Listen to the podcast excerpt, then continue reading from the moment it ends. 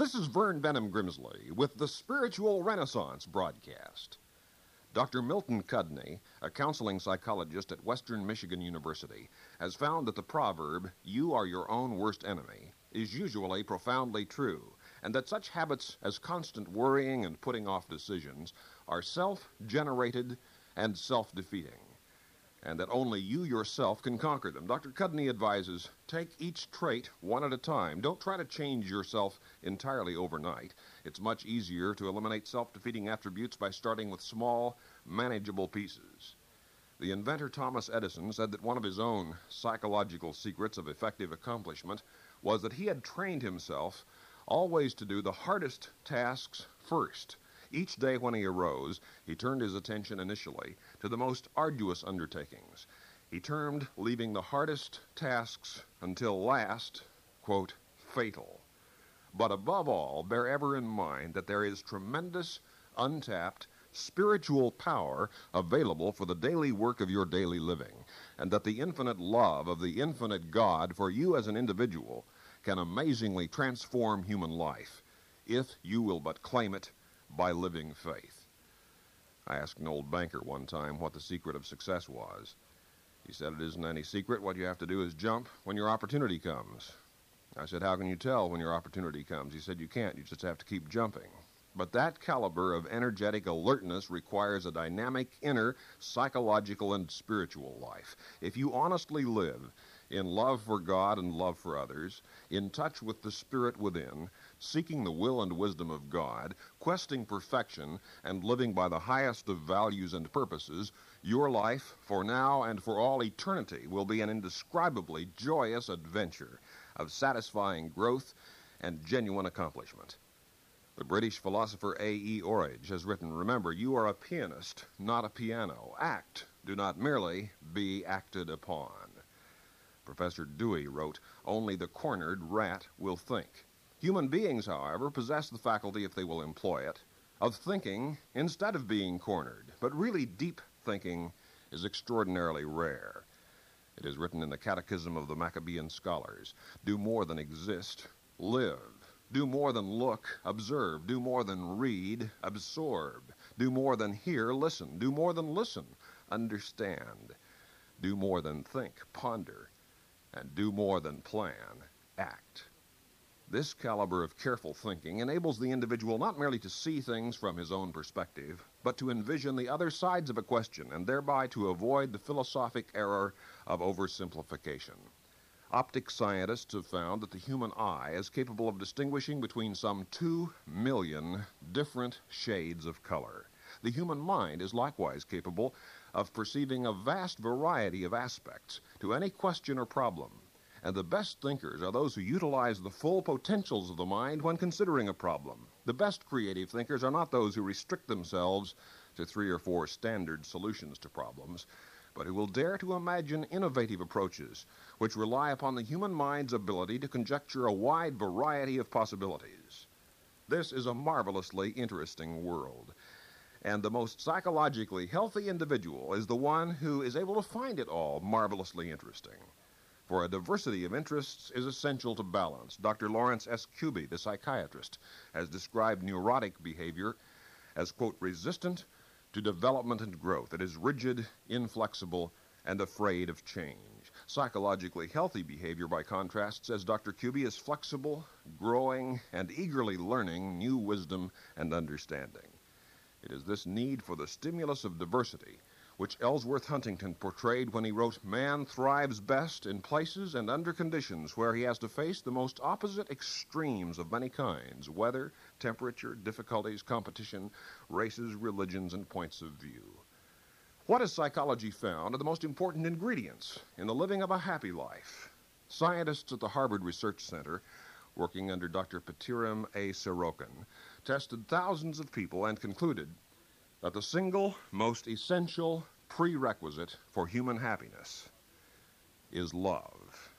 These Harvard researchers reported that self centeredness and unhappiness go hand in hand, and that love is the best cure for despondency. It was found that for children in elementary school, happiness was usually defined in terms of wish fulfillment a new bicycle, a doll, trip to the circus, etc. but that as men and women became more mature, they began to equate happiness increasingly with personal satisfaction, love, fulfillment. In other words, with more spiritual qualities. Correlatively, it was found that, quote, unhappiness was approximately five times higher among non religious people than among those who described themselves as, quote, very religious. Two other university studies showed that, quote, happy persons place the greatest importance on such things as peace of mind, clear conscience, friendship and affection, love of one's work, enjoyment of nature. Less happy individuals seek happiness in thrills, excitement, acquiring money, travel, new clothes, new cars, and entertainment. End of quote. Dr. James McDermott, clinical professor of psychiatry at the University of Washington, says his studies indicate that the principle it is more blessed to give than to receive is literally true. I quote him Free hearted, generous giving is a prescription I'd recommend for any man or woman who'd like to live a healthier, happier life.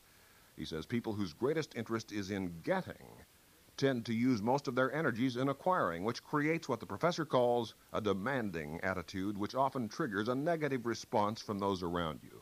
When you focus on receiving, you're often turned down and often disappointed. But when you're giving to somebody, you're thinking of them instead of yourself. It's almost always healthier to concentrate on the people around you than to adopt a self centered attitude that results when you're only thinking of getting for yourself. End of quote. And psychiatrist Dr. Karl Menninger wrote, Love cures people, both the ones who give it and the ones who receive it. And 2,000 years ago, the Galilean taught that the two great commandments of human life are centered on the giving of love. You shall love the Lord your God, he taught, with all your heart, soul, mind, and strength. And you shall love your neighbor as yourself the value of inspiring philosophical and spiritual beliefs and practices is no longer mere hypothesis. It is proven fact. One careful national survey conducted by psychologists and sociologists even showed overwhelmingly that religious women had better sex lives than non religious women. Subsequent polls and studies have reconfirmed the original report. The American Medical Association has released studies revealing that people who regularly attended religious worship services have lower blood pressure and fewer heart problems than the rest of the population as a whole.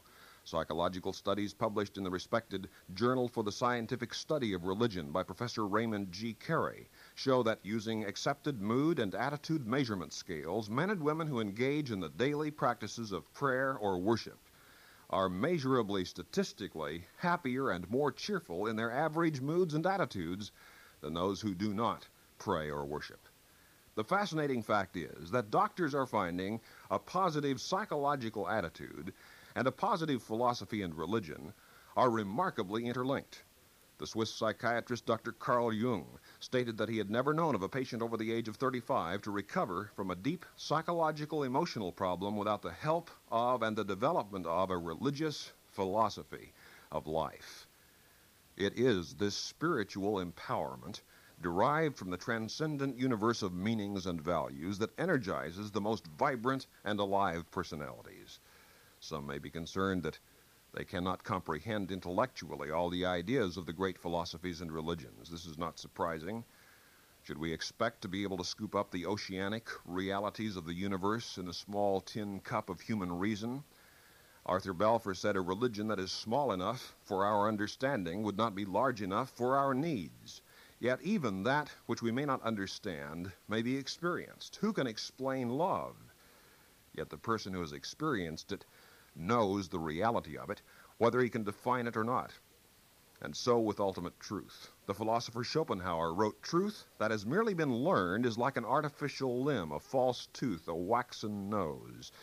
It adheres to us only because it is put on. But truth acquired by thought of our own is like a natural limb. It alone truly belongs to us. One eminent psychiatrist, Dr. James T. Fisher, wrote in his work, The Casebook of a Psychiatrist, that if everything modern psychiatry had learned about healthy psychological attitudes were to be summarized and abbreviated, it would be nothing but an awkward and incomplete version of Jesus of Nazareth's Sermon on the Mount. At MIT, a series of studies have shown that a person who does not like himself or herself will be less tolerant and loving of other people.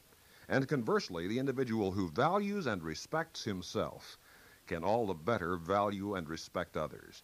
Because in order to love your neighbor as yourself, the logical precondition is that one must, in the healthiest sense, love oneself. There must be normal self respect and a sense of one's own spiritual self value.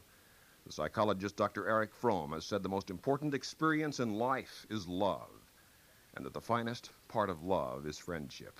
Dr. Sigmund Freud, as a result of his clinical studies, described the two essential aspects of psychological health to be Leben and Arbeiten, love and work. There must be outgoing affection, as well as the enjoyment of the tasks of life. Psychologist Bernard S. Robbins studied those individuals who say they detest working and found that such feelings nearly always are symptoms of serious neurosis. The psychologically normal individual, Dr. Robbins found, should derive three positive feelings from work one, a feeling of usefulness, two, self confidence, and three, satisfaction.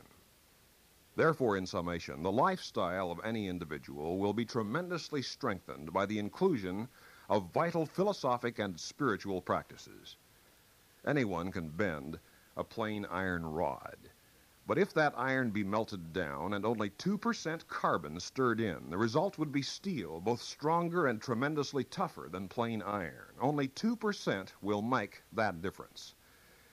In every 24 hour day, there are exactly 1,440 minutes. And 2% of that is about 29 minutes. Any individual who will take as little as 2% of his or her day for higher philosophic thought and spiritual practices for prayer, meditation, and worship will become a personality of power and purpose astonishingly greater than before. Just as 2% of carbon makes the difference between soft iron and strong steel, 29 minutes a day for the philosophic and spiritual life can be the factor which transmutes a merely adequate person into a more far-sighted, decisive, vigorous, and joyful focal point of power and of progress. It does require initial efforts to change your habit patterns and learn the sorts of practices and priorities which I have been teaching. But as Alfred P. Sloan once put it, when you're through changing, you're through.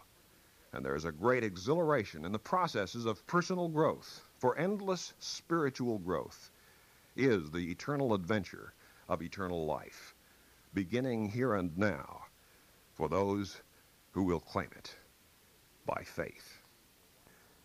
And then write to us at the Spiritual Renaissance Institute, Post Office Box 3080, Oakhurst, California 93644 USA. That's the Spiritual Renaissance Institute, or abbreviate it SRI, Post Office Box 3080, Oakhurst, California 93644 USA. I've written Finding God, Getting to Know God, Growing Spiritually, Seven Principles of Prayer. All this literature yours with no cost, charge, or obligation. For those of you listening in other countries around the world, over our international satellite and shortwave network, let me spell the mailing address Post Office Box 3080 Oakhurst, O A K H U R S T, California, C A L I F O R N I A 93644 USA.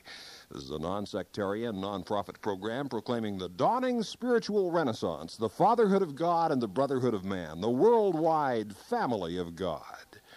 And so for now, this is Vern Bennom Grimsley saying, May God's will be done by you.